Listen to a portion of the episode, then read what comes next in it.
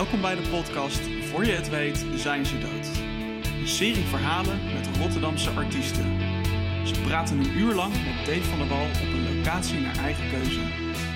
Vandaag is de Rotterdamse Master of Illusions Christian Varla te gast. Nou, zullen we beginnen? Zijn, ja. Waar zijn we? Eh, we zijn hier in, eh, ja, in het eh, Farla Magic Theater. Ik heb hier eh, mijn eigen plekje waar ik eh, de illusies eh, natuurlijk opsla. De, ik heb natuurlijk veel acts van de tour, decorstukken. En in dit pand hebben we boven ook nog escape rooms. Ja. En hoe lang zit je op deze locatie? Want we zitten in Portugal, hè? Ja, dit is in Portugal. Ik zat hiervoor in Barendrecht. En in 2018, in december, heb ik de sleutel gekregen van dit pand.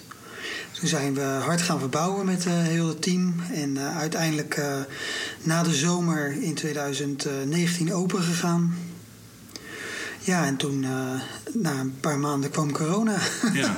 Wat, wat, wat was het idee dat je zeg maar ging verhuizen? Wilde je meer ruimte? Had je te veel illusies? Of... Ja, het was eigenlijk zo. Ik eh, ging een hele grote show in Frankrijk doen. Waar ik eh, bijna 60 illusie-acts in de show deed. En, eh, dus ik had eigenlijk buiten had ik een vrachtwagentje staan, die zat helemaal vol. Ik Ja. had een zeecontainer, die zat vol. En mijn bedrijfshal zat helemaal vol. Ja. Dus ik had echt ruimtegebrek.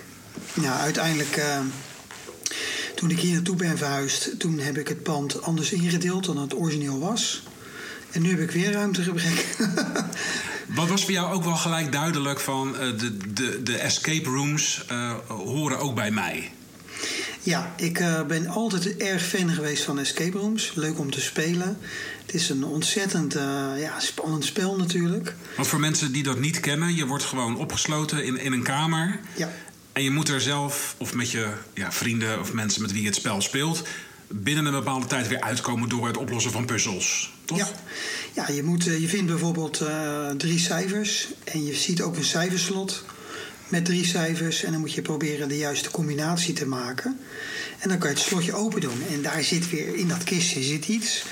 Nou, en eh, en eh, die escape rooms eh, die ik speelde, waren natuurlijk heel vaak als ik bijvoorbeeld in Budapest was voor de show. Dan ging ik daar spelen. Als ik in Was Amerika spanning. was. Ja, even, even tussendoor. Met de crew. Ik heb mijn, mijn crew, Bas en Erik, daar doen we altijd leuke dingen ook mee. Dus Erik kwam er een keer mee van zullen we een keer een escape room gaan spelen. En eh, toen zei ik tegen Erik, joh, dat doe ik eigenlijk altijd al op mijn iPad, maar nooit live. Dus toen heb ik eigenlijk in het vliegtuig terug heb ik de Houdini escape room bedacht. Daar is het eigenlijk mee begonnen. Ja. Maar was je gelijk zoiets van: oké, ik ga er een, een, een winkeltje van maken, een business? Of... Nou, ik wilde eigenlijk kijken of ik mijn eigen escape room kon bedenken. Dus het begon eigenlijk een beetje hobbymatig, zeg ik wel eerlijk.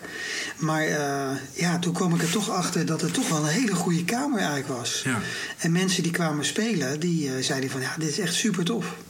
Houdini-kamer. Eh, ja, ik ken Houdini alleen maar van de, de man die zich met ketting en al in het water liet zakken. Ja. Ja, dat is een eenmalige escape. Ja. Nee, maar hij had natuurlijk een heel leven. Hè? Hij, eh, hij is begonnen met, met kleine goocheltrucs. Eigenlijk eh, de oorsprong van het variété, hè? Vaudeville theater heette dat toen. Daar is hij echt begonnen. Eh dime, dubbeltjes. Ze kregen een dubbeltje, moest je betalen om allemaal verschillende dingen te zien. De vrouw met de baard, de, de dwerg, noem ze maar op. En daar stond dan ook een goochelaar tussen. Maar ja, dat was natuurlijk in die tijd al heel moeilijk. Dus Houdini zei, ik kan ontsnappingen. En eh, daar hij mee begonnen. En aan het einde van zijn leven heeft hij zich heel erg gespecialiseerd in, eh, in het ontmaskeren van mediums. En, eh, en dat heb ik eigenlijk allemaal mee teruggenomen in die kamer. En daar hoort ook nog eens bij dat ik voor de Houdini Escape Room werk ik samen met het Houdini Museum in Budapest.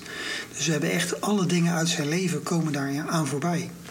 Maar het is niet bij één kamer gebleven. Je had Ja. jezelf bewezen: oké, een Houdini-kamer maken kan ik. Ja. Mensen komen spelen voor de lol. Ja. Maar toen dacht je: hé, hey, Ja, het was eigenlijk zo, mensen die de escape room speelden, de- die zeiden van dit is een gave kamer en eh, heb je nog iets? Ja, dat had ik dus niet. En eh, ik had het ook heel erg druk met de shows. En toen kreeg ik een heel mooi contract dat eigenlijk tien maanden lang eh, in, in Frankrijk was. En toen dacht ik, ja, ik heb overdag heel veel tijd. Dus ik ga gewoon een, nog een escape room bedenken. En eh, toen kon ik dit pand krijgen. En toen had ik eigenlijk ruimte voor vier kamers.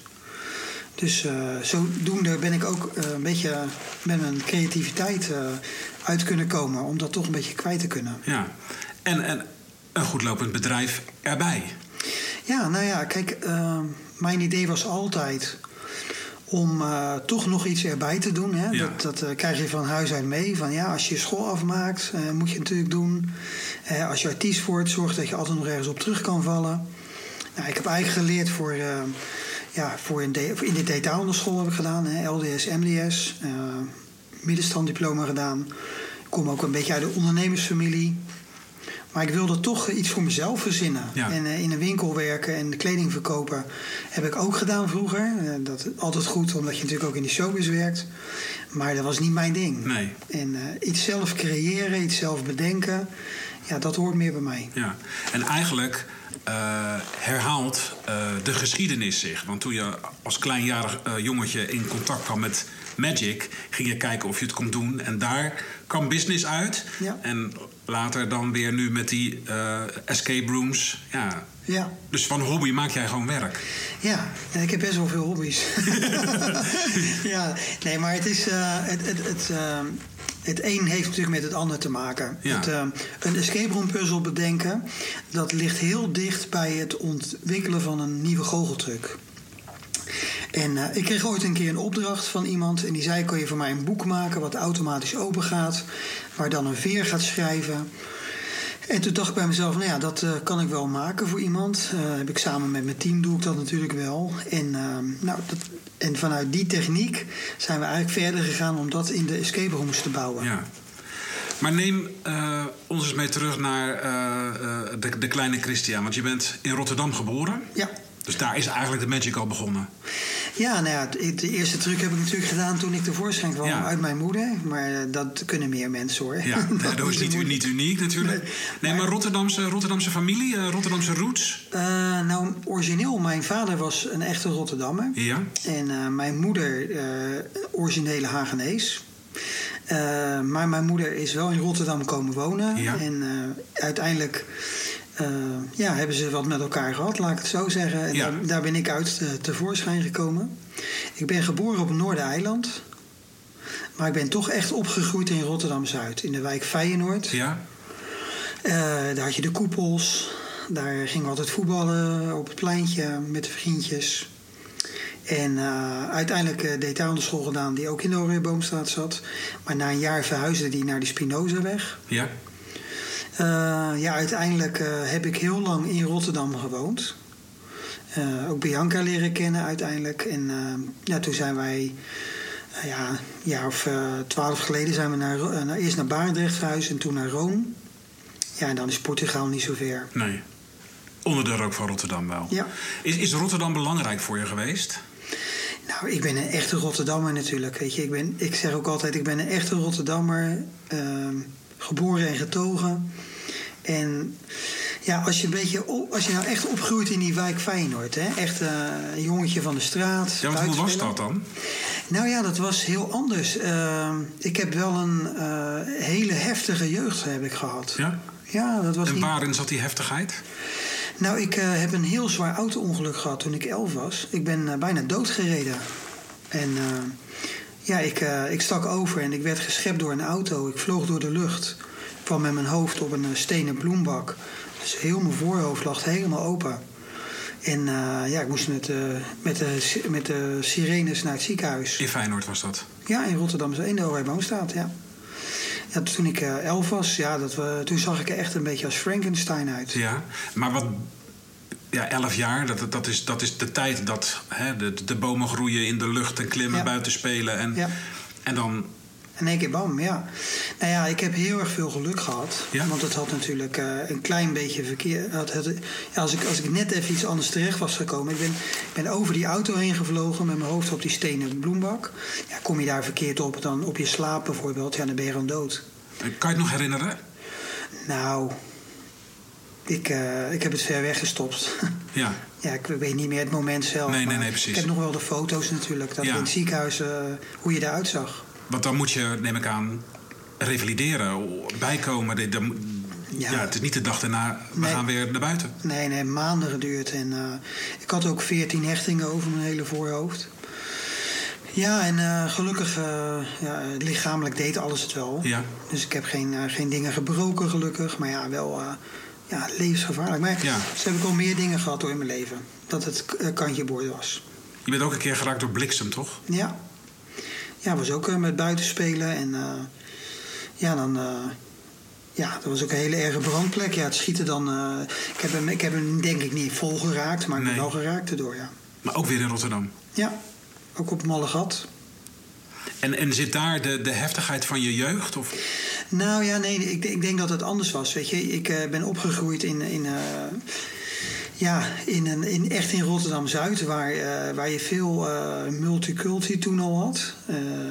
Ja, je, je, je groeide op met Turkse vriendjes, met Surinaamse vriendjes, Marokkaanse vriendjes. En ja, dat is natuurlijk gelijk, ja, je bent een jongen van de straat en je moet. je moet gelijk vechten. Ja, dat is. Letterlijk. Ja, ja, je moet letterlijk vechten. Het was echt hoe vaak ik eh, tanden door mijn lip heb gehad of blauwe ogen. Of, eh, ja, dat, dat was gewoon een hard straatleven. Ja. Toen al. En dus, daar word je wel heel hard van. Eh, Ja, ja. Vormt dat je ook? Nou, Maakt je dat anders dan, dan, dan andere mensen? Nou ja, weet je, in, in, de, in de showbiz zijn heel veel jongens natuurlijk wel een beetje softy. Of weet je, laten snel over zich heen lopen. Mhm. Managers, die, ja, die naaien ze, zeg maar. Ja, ja, weet ja. ja, zo klinkt dat toch op Rotterdams. En eh, ja, bij mij eh, gebeurt dat niet zo snel. Nee, weet je, ik, ik, maar, ik, ik ben wel ook altijd iemand die gewoon heel eerlijk is. En eh, ja, je kan bij mij heel ver gaan. Maar ja, gaat het te ver, dan, dan is het, hou- houdt het op. En wanneer kwam Magic bij jou in het leven? Vol- volgens mij, wat ik las via opa. Nou, dat was eigenlijk daarvoor al. Eh, ik denk dat ik een jaar of eh, negen, tien was toen ik eh, met school naar de bibliotheek ging. En daar zocht ik eigenlijk twee boeken. Eén was over vampieren. vampieren en weerwolven. En een ander boek, dat was blauw. Dat was van Adrie van Oorschot. Dat was Goochelen leer je zo. En dat vond ik heel interessant. En ik, ik nam dat boek mee naar huis en ging op mijn kamertje allerlei dingetjes zitten kijken. En uiteindelijk eh, heb ik een paar van die trucs zelf gemaakt. En die liet ik aan mijn moeder zien. En die zei van, eh, nou dat vind ik zo leuk. En ze zei, ik ga je opa bellen. Ik zeg, maar opa bellen, hoezo? Hoezo? Ja, nee, ik ben natuurlijk heel lang met mijn moeder alleen geweest. Ja. Zeker tot mijn negende. Mijn, mijn vader was heel vroeg overleden, dus heb ik eigenlijk nooit meega- meegemaakt. Ehm, ja, uiteindelijk, eh, mijn oma en opa waren gescheiden. Dus we gingen eigenlijk alleen maar met mijn, mijn moederskant om, hè, met mijn oma. Eh, en mijn opa had ik eigenlijk tot mijn elfde nooit gezien. Nee. Dus ik had een paar trucs zelf gemaakt. Mijn opa kwam op mijn verjaardag, om tien was ik denk ik. En die zei, hé, eindelijk iemand in de familie die dat leuk vindt. En eh, ik begreep dat natuurlijk nog niet. Nee. En eh, nou, het jaar daarna, toen werd ik elf. Toen kreeg ik van mijn opa kreeg ik een paar goocheltrucs. En toen kreeg ik ook twee koffers. En die zaten vol met zijn oude goocheltrucs. Die had hij allemaal bewaard voor mij. Ja, hij was natuurlijk al met pensioen. Hij was ook al een beetje ziek. Hij had helaas kanker, maar hij heeft het nog een paar jaar uit kunnen houden. Tot mijn vijftiende heb ik nog met mijn opa leuke dingen kunnen meemaken. Samen nog wat gegoocheld. Veel dingetjes van hem geleerd. En eh, toen ik twaalf was, ging ik eigenlijk op de lagere school ging ik optreden voor alle klasgenootjes. Ja. En dan ga je naar de middelbare daarna. Ja, en dat was, eh, ik had een uur show in elkaar gezet. Ja, wat het allemaal was. Eh, een beetje houtje touwtje waarschijnlijk. Maar eh, ja, iedereen ging zo hard klappen. Ja. Dat ik dacht van ja, ik weet niet wat ik wil worden later. Maar dit wil ik eigenlijk worden. En, en hoe keken je medeleerlingen naar, naar jou? Ik bedoel, Ja, die vonden het heel erg leuk. Er zaten natuurlijk een paar in het complot. dus dat was heel erg leuk. En ik heb altijd goed contact gehouden met die, met die leerlingen. Ja, en op een gegeven moment, ja, toen... je was niet anders. Je lag niet buiten de groep daardoor. Mm. Nee, nee, nee, want ik oh, is hoorde die er wel bij. goochelaar. Oh, nee, nee, hoorde nee. erbij. Ja, ja, natuurlijk omdat je, je, je had je moeten bewijzen op school. Hè. Je moest eh, toch je mannetje staan. Wij zaten natuurlijk maar met eh, drie Nederlandse kinderen in een klas van 30. Dus ja, weet je, dan moet je gewoon uh, de vol tegenaan.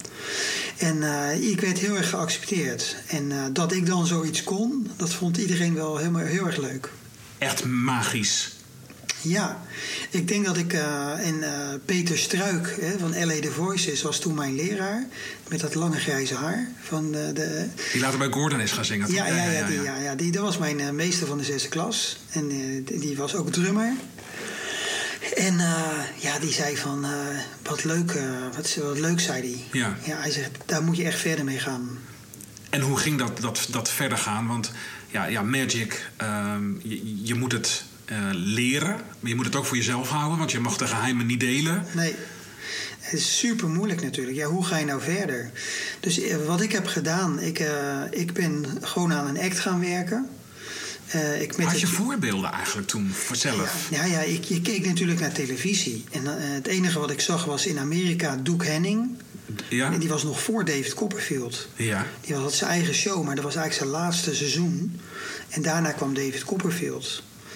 Ehm, maar ja, dat was nog later hoor. Dat Ja. was maar toen ik eh, misschien 15, 16 was, dat ik dat echt begreep. Ja. Dus eh, nou, eigenlijk was mijn opa heel lang mijn voorbeeld. Eh, mijn opa, daar oefende ik mee, Ja. allerlei soorten trucs die hij had. Dus ik- met de trucs uit de koffer, daar begon ik mee. En de trucjes uit het boekje die ik had geleerd. En toen eh, had je in Dordrecht had je een goochelwinkel. Dat was eh Goochelstudio Kali. Aan de Klaas Linker heette die man. Ja. In Dordrecht. Dus toen ben ik eh, daar een keer naartoe gegaan. Met, eh, toen ik 15 was, had ik in een eh, fabriek gewerkt. En had ik misschien 100 gulden of zo bij elkaar verdiend. En toen ging ik daar voor 100 gulden trucs kopen. Allemaal rommel natuurlijk.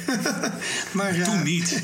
Nee, dan doe ik je hier, doe ik je daar. En, dus toen kon ik weer verder. En toen kwam eigenlijk in Ahoy, kwam in, had je Jeugdland.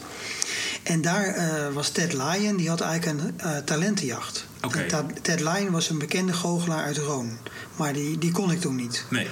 Eh, en Dus die je ging als bezoeker naar Jeugdland? Of ging je Nee, met een reden? Nee, ik ging wel vaker naar Jeugdland. Maar toen, dat jaar, toen ik 14, 15 was, ging ik naar Jeugdland. En toen zag ik talentenjacht. En Joe Andy was daar ook nog met een circusschool. Dus daar heb ik ook nog wat rondgelopen. En uiteindelijk, eh, toen zei eh, die Ted Lyon van... Nou, jij hebt geen talent. En bedankt. Ja, en toen had het circus, er was ook nog een circus daar, die had ook een eh, wedstrijd. Ik dacht, nou, dan ga ik daar meedoen. Ja. En daar werd ik eigenlijk tweede. En de jongen die eerste werd, die mocht niet eh, met dat circus mee, want dat was de prijs. Dus je mocht een week lang met het circus meereizen. Maar die mocht niet van zijn ouders of Nee, zo? nee, of, nee, die vonden ze niks. Vonden ze... Nee. Nee. Het circus had toen een ander imago dan nu. Ja, ja. En eh, mijn moeder zei, eh, ja, je opa heeft vroeger ook met het circus meegereisd. Dus En misschien was je moeder wel blij van even... nee, dat niet. Nee? Jullie waren close? Ja, ik heb altijd een goede band met mijn moeder Ja. gehad. Ze steunde me altijd, maakte doekjes voor mijn tafeltjes. Eh, toen, ze- toen ze begreep dat ik het leuk vond, Ja. eh, was dat ook hem. Die heeft er altijd wel achter gestaan. Dus haar uh, zeg maar, de mededeling van ga het doen... komt voort uit van ik, ik gun jou... Ja. ja, toen ik 15 was, zei ja, ik mag, ma- mama mag ik eh, in de grote vakantie met dat circus mee. Ja. En zei ze, ja, weet je het zeker? En zo, ja, wel bellen hè, en eh, dat. En eh, nou ja, dan kwam ze natuurlijk af en toe kijken. Even controleren. Even controleren of het goed ging. En eh, nou ja, het was natuurlijk ook wel heel bijzonder. En, Ja. Het was een leuke tijd. Ik heb daar veel geleerd. Ja, je leert dan een tent opbouwen. Je leert de dieren voor, Dat hoort erbij. Alles, ja. Ik, ik- toen ik begon, moest ik echt het doek open doen voor de echte artiesten. Ja, zo ben ik begonnen natuurlijk. En dan mocht ik dan eh tien minuten in dat circus mijn eigen actje doen. Of een stukje eruit. En, eh, en dan kreeg je, eh, kreeg je eh, kost een inwoning. Dat, dat was het? Ja, daar moest je mee doen. En die week vloog voorbij. Ja, dat ging twee weken ben ik eigenlijk mee geweest. En dat was zo leuk. En toen ben ik daarna de grote vakantie meegegaan.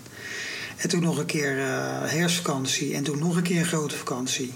Ja, Maar wat geeft dat, dat, dat reizende bestaan? Want tenminste, zo ken ik circus, klassiek circus. Hè, en de caravan, je komt dan neer. Nou, ik, ik begrijp nu van jou, dan moet je zelf de palen in de grond slaan en de haringen en die tent opbouwen. Ja. En dan je show doen. En zit het hem daarin, of zit het juist in dat het publiek naar je kijkt en onder de indruk is of met een andere emotie naar huis gaat? Wat, wat maakt het voor jou dan zo leuk in zo'n circus? Nou, ik denk dat het avontuur, Ja. dat dat er natuurlijk is. Hè? Ehm, een beetje, ja, de zigeuner in je, laat ik het zo zeggen. Ja, het willen ontdekken. Ik was toen ik 15, 16 toen ik met het circus meeging. Ehm, ja, het is natuurlijk een hele andere wereld. Ja. Je komt natuurlijk in een stad waar iedereen uitkijkt naar dat het circus kwam. En dan zaten die mensen naar je te kijken. Maar ja, de volgende dag, als je daar een paar dagen stond, ging je natuurlijk ook naar de bakker om broodjes te halen. En dan zei ze, nou, wat een mooie show was dat. En ja, en dan dacht je, en dan groei je natuurlijk helemaal. Ja. Ja. En, en had je al idee van ik wil, ik wil meer dan één act. Ik, ik, Ja. ik moet, ja? Ja. heel duidelijk. Ja, met de circusdirecteur, er waren er twee, die hadden zelf een illusieshow in dat circus. En die hadden zelf alle trucs gebouwd, maar die hadden ooit vroeger meegedaan met de wereldkampioenschappen. En ehm, hun heette toen de Berdini's. En, eh, en Frits Berdini, die, eh, die kon ook heel goed jongleren. Dus ik heb met hem eh, heb ik ook nog heel lang gejongleerd. Het leuke is dat ik zeg maar een maandje geleden ben ik hem nog eens een keer wezen opzoeken. Hij is natuurlijk al dik in de 70. Hè? Ja. En hij woont helemaal in Friesland. Het was hartstikke leuk om hem weer even te zien. Ja, Maar ehm, ja, hij heeft mij toch ontzettend veel geholpen. Ja, ik heb toen mijn act daar, aan mijn act gewerkt. En toen ik 16 was, ging ik meedoen met de jeugdkampioenschappen in Hogeveen. En eh, nou, daar, word ik, daar won ik ook prijzen. En eh, toen ben ik met de ju- eh, Nederlandse kampioenschappen voor junioren mee gaan doen. En toen won ik ook prijzen. ja. Ik heb niet de eerste prijs gewonnen, maar tweede en een keer derde. Eerst derde, toen tweede. En Maar vooral heel veel ervaring. ja, en iedere show pakte ik altijd aan. Ja. Gewoon overal waar ik kan optreden. En het voordeel van het circus was, als je daar natuurlijk een paar weken had gewerkt, dan wen je eraan om het publiek links en rechts en achter je een beetje ook te entertainen. Ja. Dus je, en dat was een hele goede les van het circus. Hoe je mensen aan moet kijken, hoe je moet staan en contact maken met die voorste rij, maar ook de mensen die achterin zitten. ja. Maar goed, je ging naar de kampioenschap. Ja, nou, ik ging naar de kampioenschappen en toen won ik van de eh juniorenkampioen. En, eh, en toen ontmoette ik daar eigenlijk iemand en die heette Paul Daniels uit Engeland. Die had een heel beroemde goochelaar. En eh, die zei van je moet een keer naar Engeland komen. Want daar hebben ze een heel groot goochelcongres en eh, dan kan je hoop dingen zien en leren. Nou, dan moest ik even sparen. Dus toen werd, werd ik, was ik 17. En eh, toen nam iemand mij mee. Toen zijn we met z'n tweeën daarheen gegaan, een oom. En toen kwam ik in Blackpool. En eh, in Blackpool, daar had je een mega groot goochelcongres. Dat Nog is nu nog steeds ja? Als je daar eigenlijk in de gala staat, nou, dan ben je wel de king. En eh, ja, het leuke is eh, dat ik daar, eh, daar rondliep en nieuwe trucs zag. Ik had een beetje geld gespaard. Dus ik kon daar een paar mooie nieuwe trucs kopen die je hier nog nooit had gezien. En dan kon ik mijn act weer beter maken. En, eh, maar ik wilde illusionist worden. Echt dat was al- het eigenlijk. Ja. Dus eh, ik denk dat het heel goed is dat ik die basis van het goochelen heb geleerd. En eh, dat de basis van goochelen, dat is echt Ja. met, de vingervlugheid, het, het, Ja. manipuleren met de handen, verdwijnen, verschijnen. Ja, het handwerk, zeg maar. Ja. Dus eh, balletje, balletje. Met het bekerspel, met, met drie bekers en een balletje. Dat lijkt heel makkelijk als je zo naar kijkt. Maar het is zo moeilijk. Want ik doe allemaal dingen die je juist niet ziet. Nee, precies. Ja. En eh, dat is heel, Maar jij wil, je had meer met eh, de, de grote shows, Amerikaans, ehm, eh, Ja. Ja, het- kisten, vuur, speren, Ja. eh, goede muziek erbij. Ja, Copperfield was natuurlijk heel erg in opkomst. En eh, in Engeland was een hele toffe show. Die heette de, de Mystique Show. Ja. En eh, daar ben ik toen naartoe gegaan. En toen heeft die illusionist heeft na de show tijd gemaakt om met mij te praten. Hij is nu consultant bij Britain's Got Talent. En ik heb nog steeds contact met hem. Een kleine wereld eigenlijk, als Ja. ik dat zo van jou hoor. Achteraf wel. Ja, je komt elkaar ja, constant tegen. Ja, nou ja, uiteindelijk, eh, de goede mensen blijf je wel tegenkomen, ja. Er zijn natuurlijk ook mensen die, die verdwijnen. Maar die, eh, die, die, die ervaring die ik daar in Engeland heb opgedaan was echt te gek. Nou ja, toen ik terugkwam, toen moest ik eigenlijk militaire dienst in. Ik heb toen 14 maanden in dienst gezeten. Heb daar, ben daar eh, ja, eigenlijk chauffeur geworden op een, op een viertonner, zeg maar, een vrachtwagen. En op die kazerne hadden ze ook een heel mooi theater. Dus in dienst heb je je groot rijbewijs gehaald. Ja, ja, En dat was weer handig voor later. dat was voor Want later. ik hoor je net iets zeggen over een vrachtwagen. Dus Ja, weet je wat leuk was? Dat, eh, je, je had dan twee maanden opleiding. En ik had nog nooit in een auto gezeten. Dus ik moest meteen uit dienst in zo'n vrachtwagen. Nou, dat is natuurlijk drama. Ja. Dus ik was ook de allerlaatste die het haalde. En toen zei die, eh, bij die rijinstructeur, die zei van... Waarom, waarom wil je het nou zo graag halen?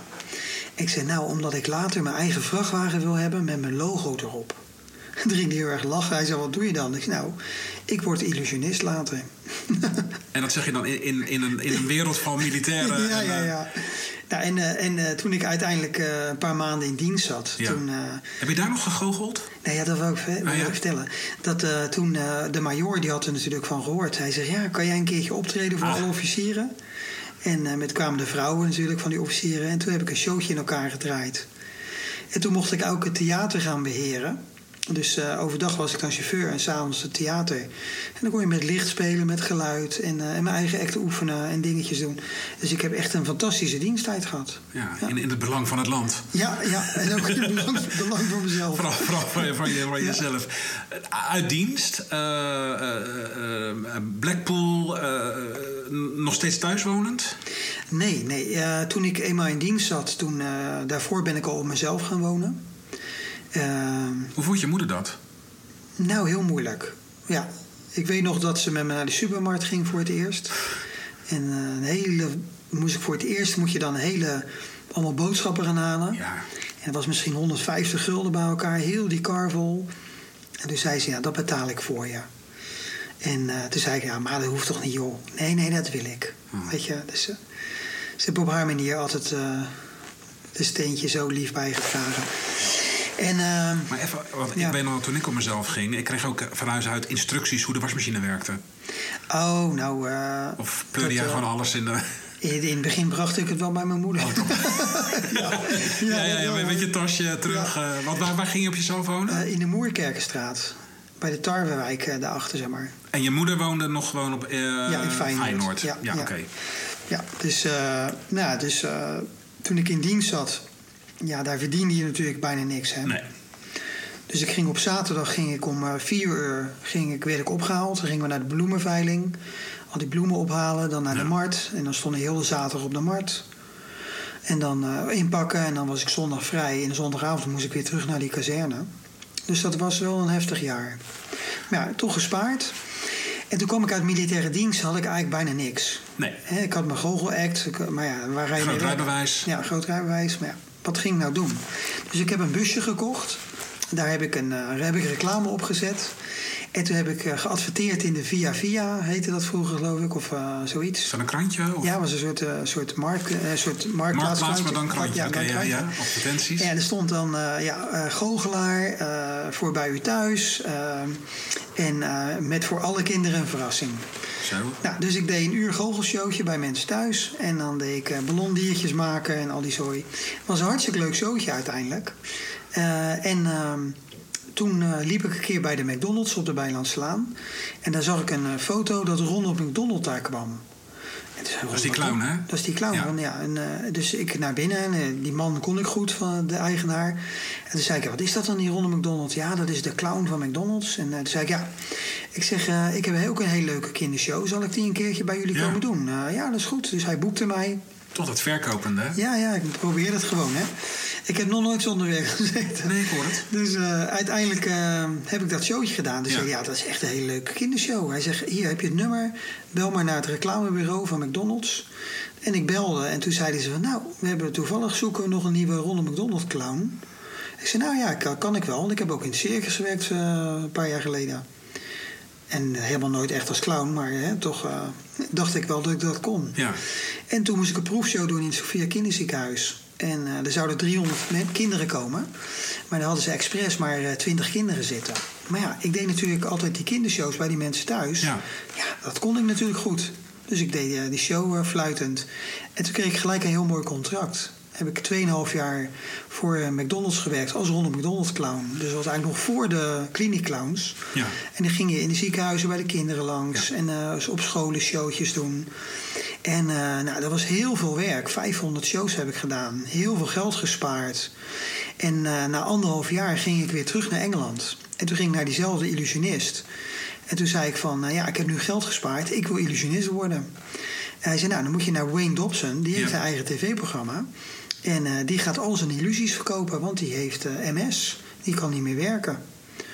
Ja, dat is heel vervelend voor Wayne Dobson. En, Maar eh, weer het juiste moment voor jou. ja, een perfect moment. Nou, hij had nog wel een paar jaar, heeft hij nog wel doorgewerkt. Ja. Dus ik kon iedere keer naar Engeland, kon ik een paar trucs ophalen. En heeft hij mij ook heel veel dingen geleerd, Wayne Dobson. Hoe je, hoe je, hoe je die acts uitlichtte, hoe je de staging deed. Ja. En super toffe man was dat. Eh, en toen eh, ben ik in 1993, was dat toen alweer. Toen heb ik voor het eerst meegedaan met de Nederlandse kampioenschappen goochelen. Ja. En ik had geen, helemaal geen goochelclub, want daar moet je natuurlijk voor uitkomen. Dus ik, ben, ik heb auditie gedaan bij Goochelclub Rotterdam. En Eddie Schuijer, dat is weer de vader van Sylvia Schuijer, die heeft mij toen eh, geholpen met de act. En Sylvia is weer de, de spreekstalmeester van het kerstcircus Ja, Ahoy. ja, inderdaad. Ja, ja, dus het, ook daarin zitten weer... Ja, Ja, en eh, ja, Eddie Schuijer was heel erg leuk. Was natuurlijk echt een oude goochelaar van Ja. in de tachtig toen. En die heeft mij eh, heel veel dingen geleerd. Die had zelf altijd opgetreden met zijn dochters en zijn vrouw. Ehm, dus ja, ik kwam bij hem thuis. Hij vertelde me heel veel dingen. En eh, toen ging ik eh, meedoen met de kampioenschappen. Ik kwam voor Goochclub Rotterdam uit. Ja. Ik, had nog, ik had natuurlijk eh, als junior wel meegedaan, maar die tussentijd niks meer gedaan. En ik kwam met een hele dikke illusieshow. Ik zaagde iemand door in negen stukken. De assistenten gingen in een ton, die verdween, kwam uit een andere ton. Allemaal goede originele trucs.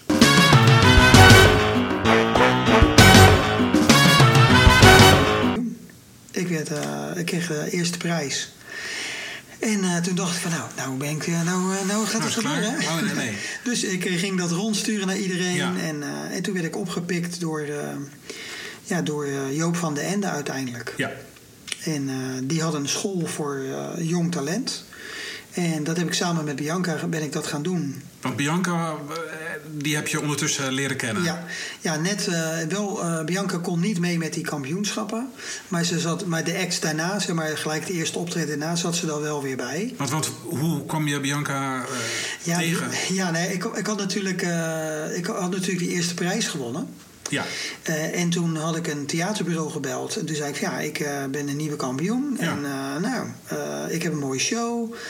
Is het wat om samen te werken? Ja. En toen eh, zeiden, zeiden die mensen van, nou ja, dan moeten we even een nieuwe brochure maken. En hun hadden een heel showballet. Dus dat was leuk. Dus ik moest op, het, op de foto met al die meiden. En er was één meisje bij, dat was Bianca.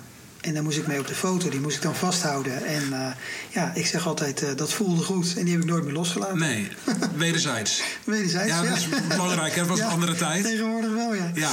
Nee, dus dat was hartstikke leuk. En eh, ja, toen zei ik tegen Bianca van... ja, ja, ik heb, eh, volgende week heb ik een optreden.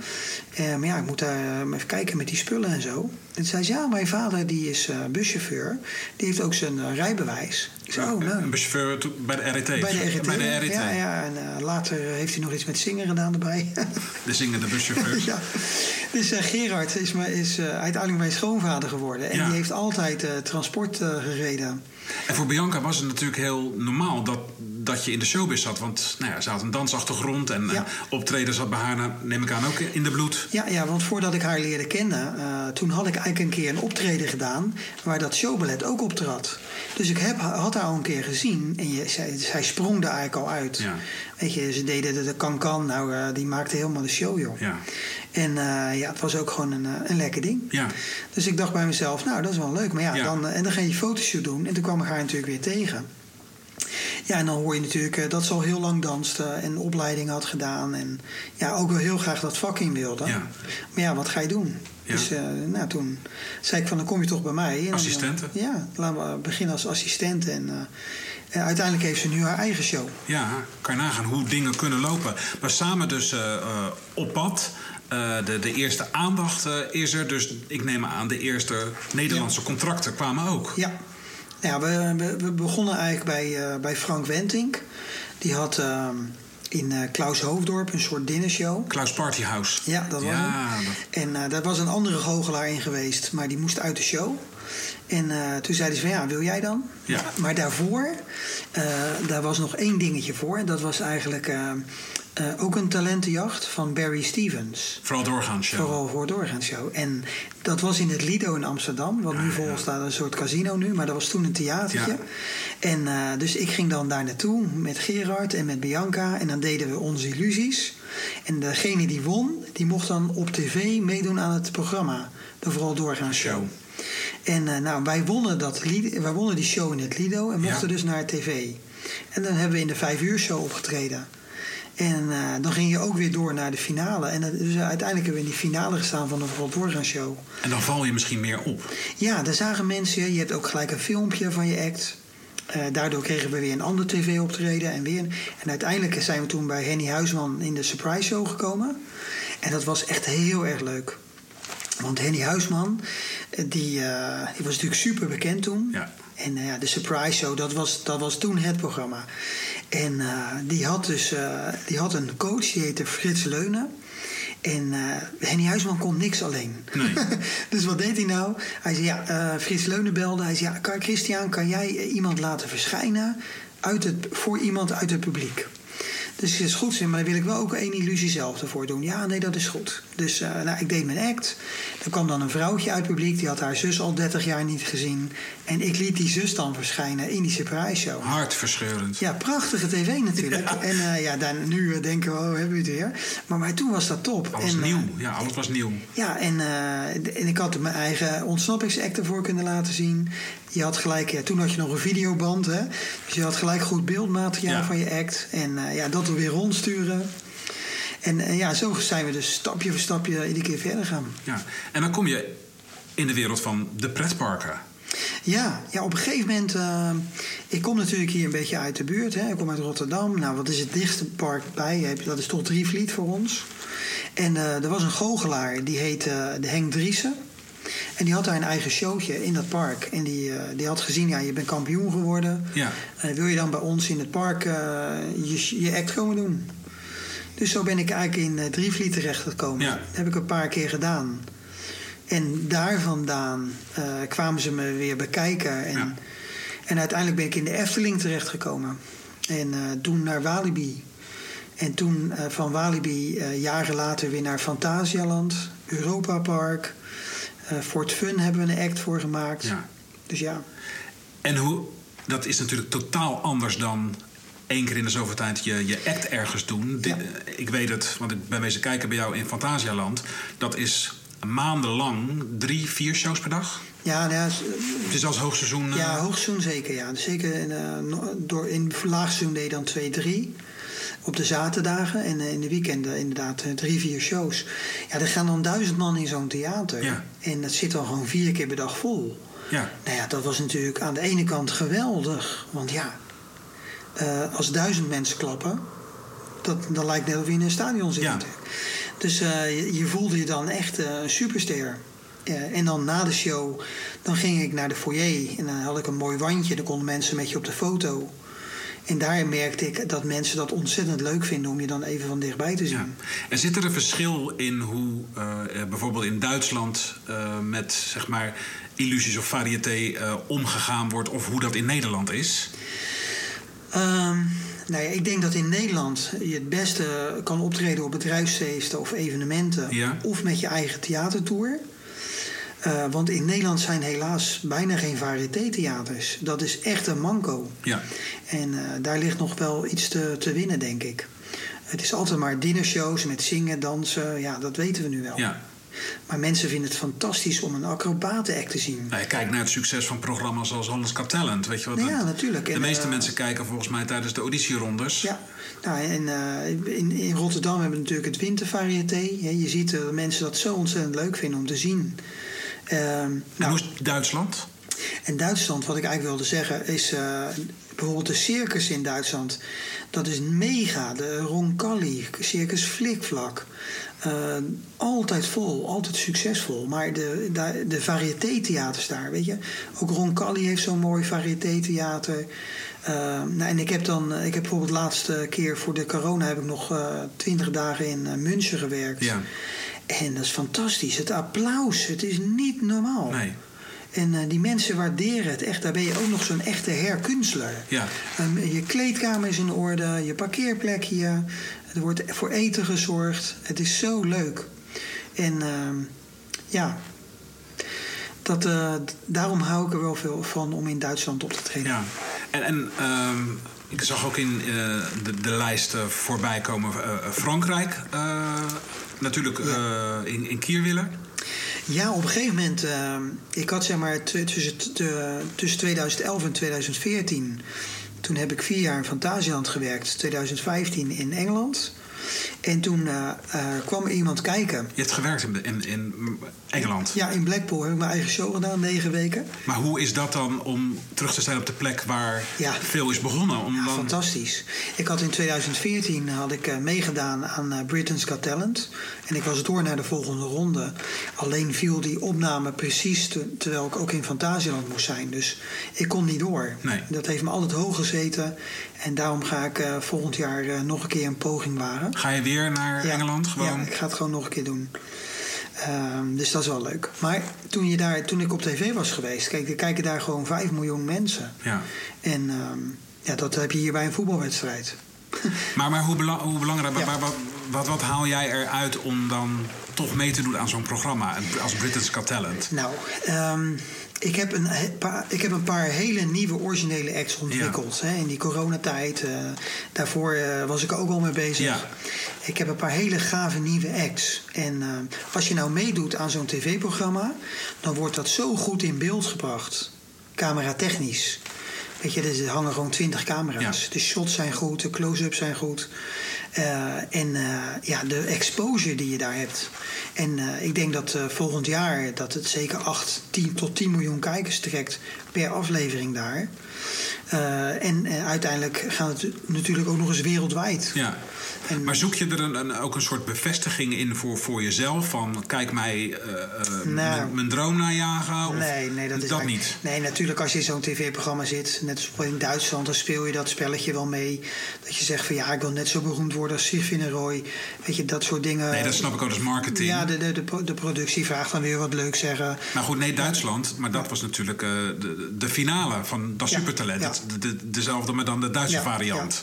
Ja, daar heb ik in de finale, daar kon ik ook uh, zijn, hè? Ja. Gelukkig. Um, nou, ik, je zoekt niet echt de bevestiging. Ik denk dat ik meer, als ik mijn eigen theatertour kan doen, Ja. dat je daar de bevestiging in zoekt. Ja. Omdat dat in theatertour is altijd een beetje liefde oud papierwerk. Helemaal in Nederland. Hè? Want ja, je kan maar 30 theater spelen en dan kom je net uit de kosten Ja. met zo'n grote illusieshow. Maar omdat dan alle mensen in Nederland je dan zien, dat is dan, dan hoop je dan dat iedereen zegt: oké, hè, dat je dan voor vol aangezien wordt. Maar dat is het grappige, want uh, dat is 2015. Uh, nou ja, jij deed daarvoor al, hè, de, Ja. de Illusions from Vegas in het Luxor. Uh, maar in 2015 zijn wij, en dan ben ik met jou meegegaan op tournee. Ja. Uh, toen heb ik ook tegen jou gezegd: ik wil zo min mogelijk weten van hoe die illusies werken, want ik wil die verbazing zelf hebben. Ja. Uh, en ik heb toen heel veel uh, publiek uh, zien reageren op jou. En ik dacht altijd. Uh, dat is leuk voor kinderen. Maar het mooie is bij jou dat ook volwassenen reageren intens op die, op die magic. Ja, dat is best bizar, hè? ja, nee, dat, dat, be, dat bewijst eigenlijk weer dat magie voor alle leeftijden is. En natuurlijk zijn andere dingen ook voor alle leeftijden, maar voor, voor jong en oud zit. Als je bijvoorbeeld, als je bijvoorbeeld 9, 10 bent Ja. En je ziet het voor het eerst sneeuwen in je leven, dat is magisch. Ja. Hè, maar als je, als je heel oud bent, 90, en uh, je ziet een bloem uitkomen, dan kan dat, al heb je dat al 50 keer gezien, kan dat ook een magisch moment Ja. voor iemand zijn. En, en dat gevoel, uh, dat probeer je als illusionist bij mensen weer een keertje terug te, terug te laten komen. Ja, en ook bij jezelf? Nou, het is voor mij, iedere keer als ik op toneel ga, dan uh, geniet ik daar altijd weer van. Ja. Alsof ik het voor het eerst doe. Ik heb nog nooit een optreden gehad waarvan ik dacht van nou, pff, moet, moeten gaan we weer hoor. Nee. Zodra je er staat, ja. dan. Ja, het is meestal door andere dingen Ja. dat, dat het verziekt wordt, laat ik het zo zeggen. Door assistentes die dan zwanger zijn. Of, uh, Oh, dat soort dingen Dat zo, soort ellende die je hebt. Of uh, een wiel die van afbreekt van de truck. ja, ja, ja. Maar, maar het plezier van op het podium staan. En ik heb natuurlijk best wat vlieguren gemaakt. Ja. En maar, uh, maar toch, en, en zeker na zo'n coronatijd, waardeer je dat nog Ja. meer. Gek hè? Wat me wel opviel toen wij uh, samen op uh, tournee waren, was, was uh, de, de shows op zondagmiddag waren altijd een beetje gespannen. En dan zat jouw kleedkamer altijd dicht. En hoorde ik altijd het voetbalverslag. ja. Jij was altijd op zondagmiddag bezig met Ja. Feyenoord volgens mij. Ja, nou dat is heel raar, maar dat ben ik nog steeds. Ja. Ik zat ook in Frankrijk. Ik zal het over de theatertour even uitleggen. Ik, heb, eh, ja, ik ben een enorme Feyenoord-fan. Ja. En dat kon Maar dat wist ik helemaal niet. Dat wist jij helemaal niet? Nee, nee, nee. Toen, totdat er gezegd werd, op Ja. zondagmiddag hadden we matinee hadden, niet, niet naar Chris gaan. Oké. Ja. Zeker niet als ze 1-0 achter Nee, nee, nee, nee, dat- maar dat wist Gerard alweer. Ja. Nee, ik ben een enorme Feyenoord-fan. En eh, ik ging ook altijd echt eh, op het pleintje bij de Kuip eh, ging ik altijd voetballen. Aan de ene kant wilde ik ook altijd wel voetballer worden. En ik heb nog bij DAZ gevoetbald al in de jeugd. Op Varkenoord, zeg maar. Maar ja, weet je, wij hadden vroeger helemaal geen geld om, om dat goed te doen. eh. En ik kan best goed voetballen. Dat valt best mee. En, ehm, maar ehm, om, om die vraag goed te beantwoorden. Ik, het was zelfs zo erg dat ik in Frankrijk. eh, dan hadden we ook zondag ook een matinee shows Ja. in Royal Palace. En dan, dan zat ik verstopt in een truck met mijn telefoon. En dan werd die truck het podium opgereden. Ja, niet in de auto hè, en de, truc. Dus Ja, je, de- je de- zat... Je, ja, in een illusie-act zat ik dan verstopt. En dan had ik die telefoon bij me en dan was het nog de laatste paar minuten. En dan kon ik dan nog net luisteren. Ja, dan, dan hoorden die mensen die die truc op, op, op het toneel zetten... die hoorden dat natuurlijk, die Hoorde radio. het verslag van de radio. Ja, ja. Ja, dus ik ben altijd eh, met, met die tijd met Jan-Dirk Stouten Ja. en... en eh, ja, de- daarvoor natuurlijk. Hè, die, die jongens die het radioverslag eh, ja. deden. Ja. Dat was natuurlijk geweldig. Heb je ooit, ooit iets gedaan met, met Feyenoord en het stadion en illusies? Ehm, nou, ik heb wel eens een keer eh, een ontsnappingsact gedaan voor de Kuip met, eh, met eh, Peter Houtman. De, de stadionspeaker? Ja, de stadionspeaker. Maar ik heb een hele leuke truc klaar liggen om een keer te gaan filmen. Ja, dus als Arne Slot tijd heeft, Dan moet, moet, hij even, moet hij even bellen. moet hij even, gaan we een leuke truc met hem Ja, doen. het is allemaal Europa. Ehm, maar er is natuurlijk aan de andere kant van de wereld wonen ook nog mensen. China. Ja, ja, dat is ook heel bizar. Hè? Op, eh, ik, had in, eh, dat heeft weer te maken met 2005. Toen eh, waren Bianca en ik uitgenodigd om op te treden in Las Vegas. Op een, op een grote galashow. Dat was een beetje de comeback van Siegfried en Roy. Roy was destijds gebeten hè, door Ja. die tijger. En toen was de eerste keer dat hij weer op het podium zou komen. Wel vanuit de rolstoel. Ja. Eh, maar er zaten 3.500 goochelaars over de hele wereld. Ja. En ik mocht daar ook optreden in dat showtje. Eh, wij deden Illusie Acts en iemand anders deed weer iets anders. Ja, dat is zo jammer, want toen had je natuurlijk nog helemaal geen Facebook of Instagram. Nee. Dan had natuurlijk een happening geweest. Want hoe was het voor jou ehm, als je zo, eh, zo vaak gekeken hebt naar die grote voorbeelden? Ja. Om dan, want volgens mij is Las Vegas voor, voor mannen in de Magic gewoon Mecca. Ja. Eh, en dan ben je daar. Ja, nou, het was heel bizar. Ik, ik was natuurlijk al een paar keer naar Las Vegas geweest. Hè, nee, maar Siegfried en Roy heb ik nooit live kunnen zien. Nee. Hè, want die waren al gestopt. Ehm, maar als, als je dan eh, in de coulissen staat en, eh, en je kijkt dan naar, eh, naar een act en daarna ben je zelf. En je kijkt dan zelf naar de coulissen. Ja. En Siegfried doet dan zo naar jou. Ja, dat zijn momenten. Ja, dat, die zijn goud. Ja. En als je dan na de hand, als je show hebt gedaan en je bent dan in het publiek weer, bij, in de foyer en je bent even een drankje aan het doen. En je ziet dan David Copperfield die je dan een compliment geeft. Ja. denk je, man, dat is David Copperfield. Ja. Hoe is het mogelijk? Weet je? Dat hij dat gewoon goed vond, dat hij dat een goed idee vond wat ik met die illusie had gedaan. Ja, dat is fantastisch. Want je bent natuurlijk ook verantwoordelijk voor een, een, een hele wereld, de, de, magische wereld. En Ja. dat, dat hebben jullie volgens mij met elkaar afgesproken. En daar wordt niet over gesproken. Nee. Dat moet je eh, heel goed brengen.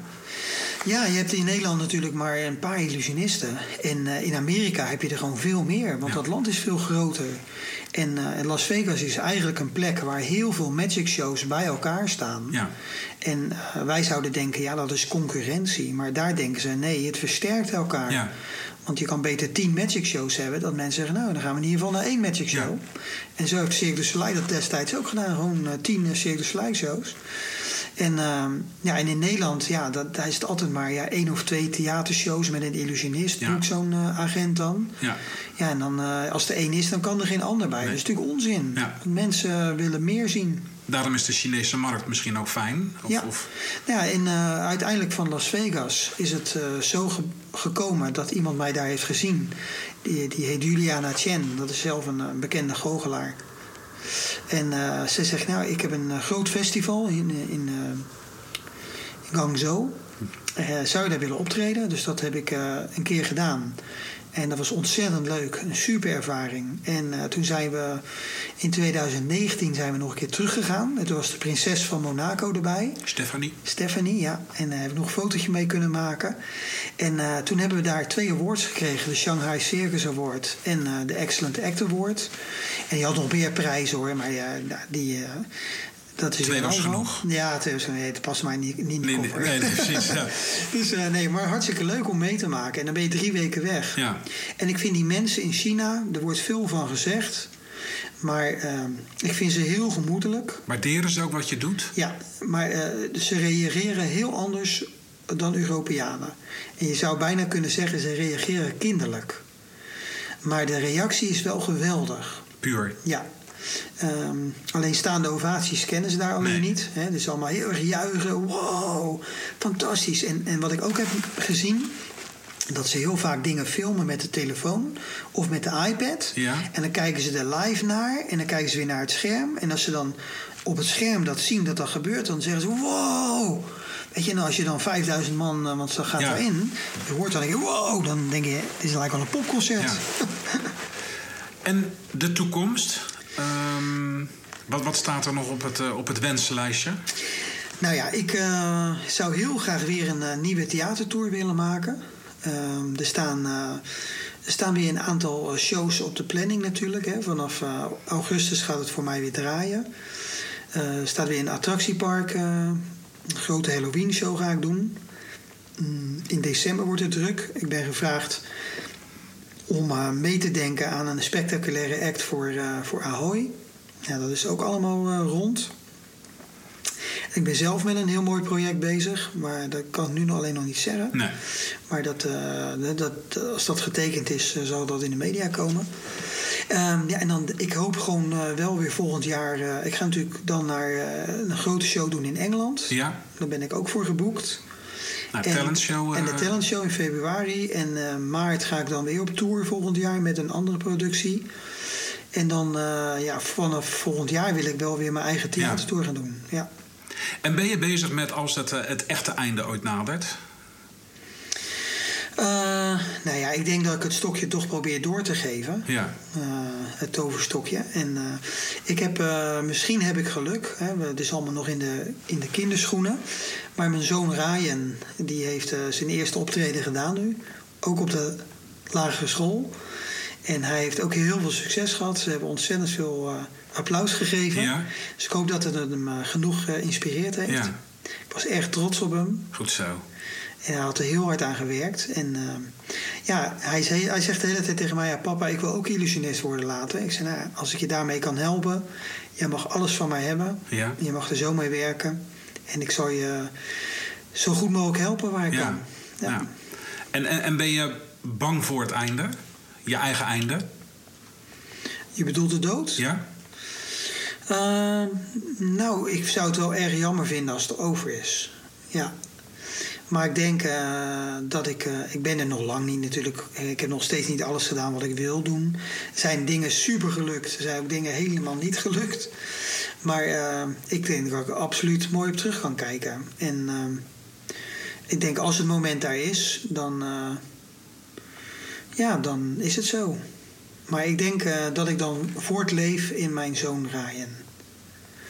Ja, Tommy Cooper zei eh, ooit: eh, Als ik ga, dan eh, graag in het harnas. ja. En dat is gebeurd. Ja, ja, dat is bij Roy ook gebeurd, hè, letterlijk. Ehm, ja, joh, weet je, ik heb nog wel een paar goede jaren te gaan. En het ligt ook, je moet nu allemaal alles weer een beetje overnieuw gaan opbouwen, dat is jammer. Ja. We zaten in een supergoeie flow, tien jaar lopen knallen. Ja. En dan is zo'n corona anderhalf jaar echt een deksel op je neus. ja. Maar ook mogelijkheden om te herkansen. Ja, ja, ik heb toch eh, veel steun aan de escape room gehad. Ik heb veel dingen kunnen ontwikkelen, veel dingen die nog er lagen Ja. kunnen afmaken. Eh, misschien ga ik ook, ook nog een keer een boek schrijven over mijn leven. Dat lijkt me ook wel leuk.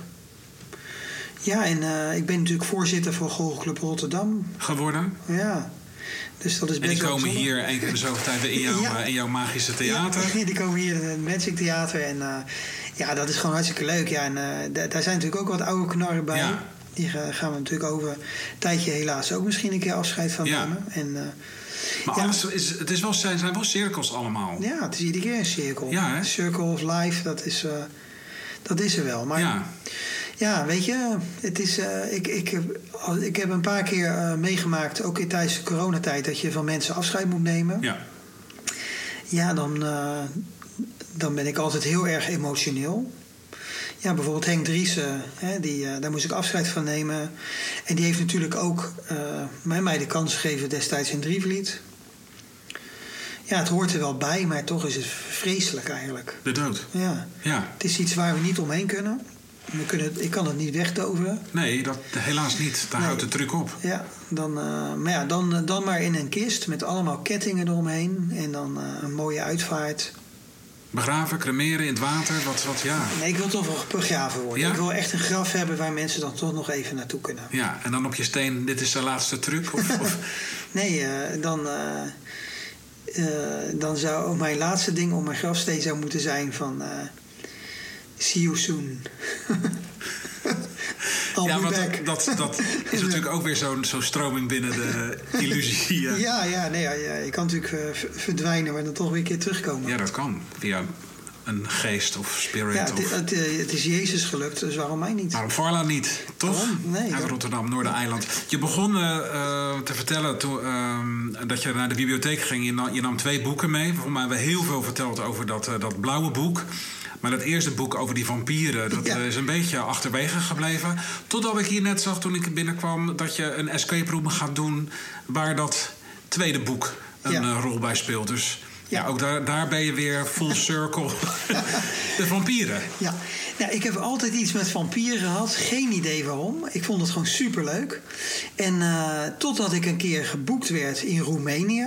Ja. Daar moest ik optreden voor de president van Roemenië. Eh, wij er naartoe. Eh, enorme lange, lange rit. Eh, show gedaan daar. En die president zat in de zaal. Die hadden allemaal een soort Beduïde-tenten gebouwd. Heel mooi evenement was het. Met beveiliging erbij. Dus ik moest na de show of ik even bij die president wilde komen.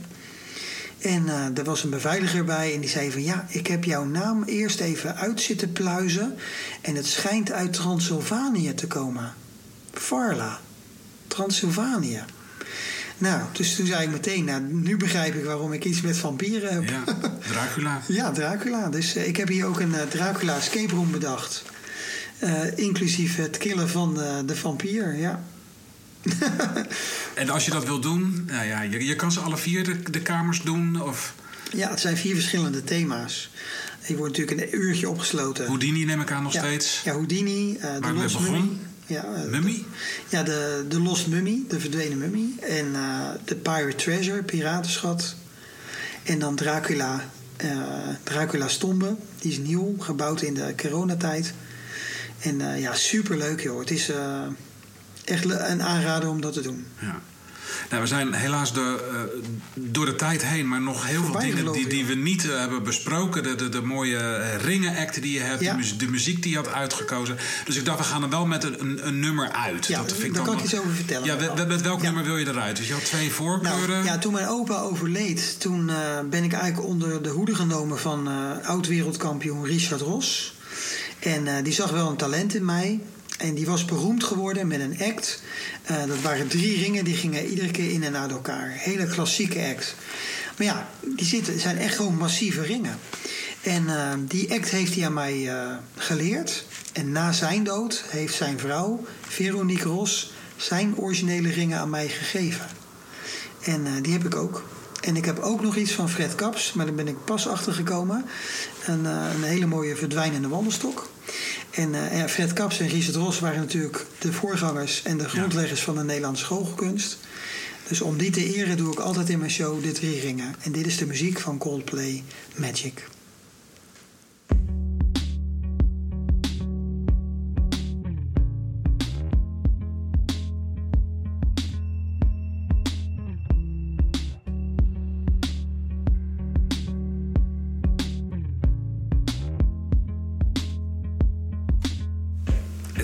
Zo eh, Night of Illusions dit. Ja.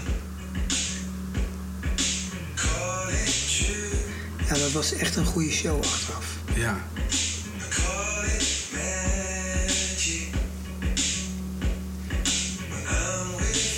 Ik weet niet meer, ik ben, inmiddels kwijt.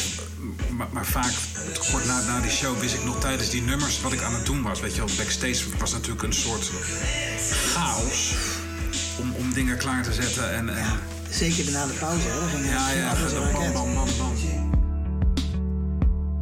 when I'm next to you. And I don't, and I don't, and I don't, and I don't. No, I don't, it's true. Ehm, ik was in Blackpool en eh, toen was er een, een gast die heet Peter Vogel. Ja. En die zei ehm, dat, eh, dat Hans Klok heel erg van mij baalde. Dat ik iedere keer zo'n goed idee had. Want na onze tour ging hij House of Horror doen. En ze zijn dus bij ons geweest om te kijken. En eh, toen zat ik te kijken naar... Ik ben naar Carré geweest toen. Er waren toch een paar dingen dat ik dacht van... Dat hebben bij ons gezien. Alleen hij had gewoon een videorol en dat was het. En maar geen decor. Nee, alleen maar LED. Gast zei, ja, ja, Hans Klok baalt altijd. Die hadden al wat gezopen, die durfde het eigenlijk te zeggen. Ja.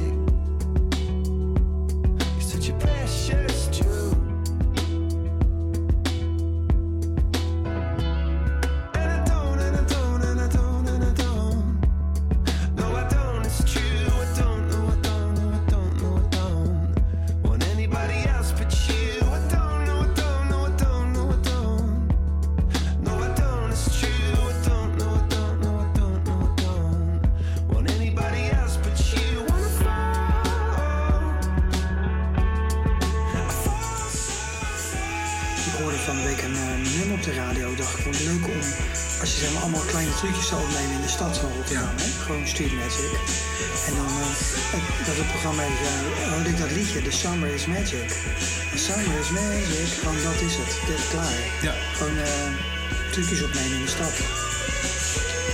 Deze zomer.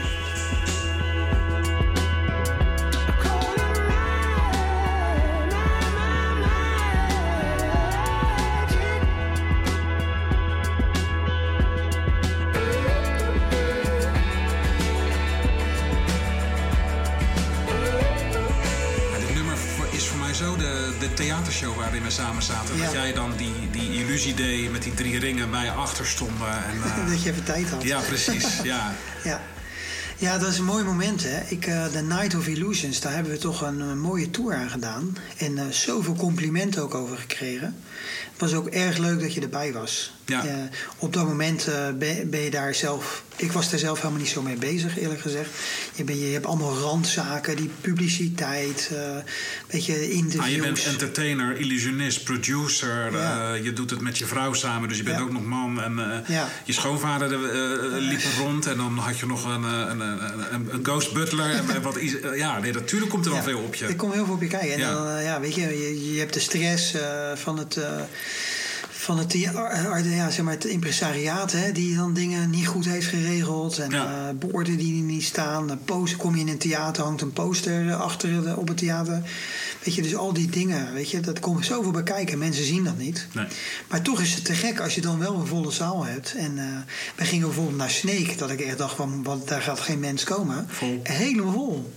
En dat bleek dus een Rotterdammer eh, te zijn eh, als eh, theaterdirecteur. Hij is nu wel weg. En die, eh, die vond het zo leuk dat we kwamen. En eh, het was ook een superleuk show. Dank voor dit eh, gesprek. Ja, jij bedankt. Met de titel Voor het weet zijn ze dood. maar dat we even een Ja. uur de tijd hebben om toch alles te vragen waar je eigenlijk eh, niet aan toe komt. En eh, nou ja, volgende week zaterdag eh, een nieuwe Rotterdamse gast.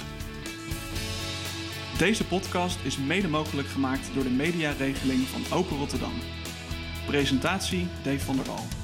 Productie David Severins en montage Arjan Moes. Speciale dank voor Christian Farla en de vriendelijke ontvangst in Escape Room City in Portugal. Tot bij de volgende.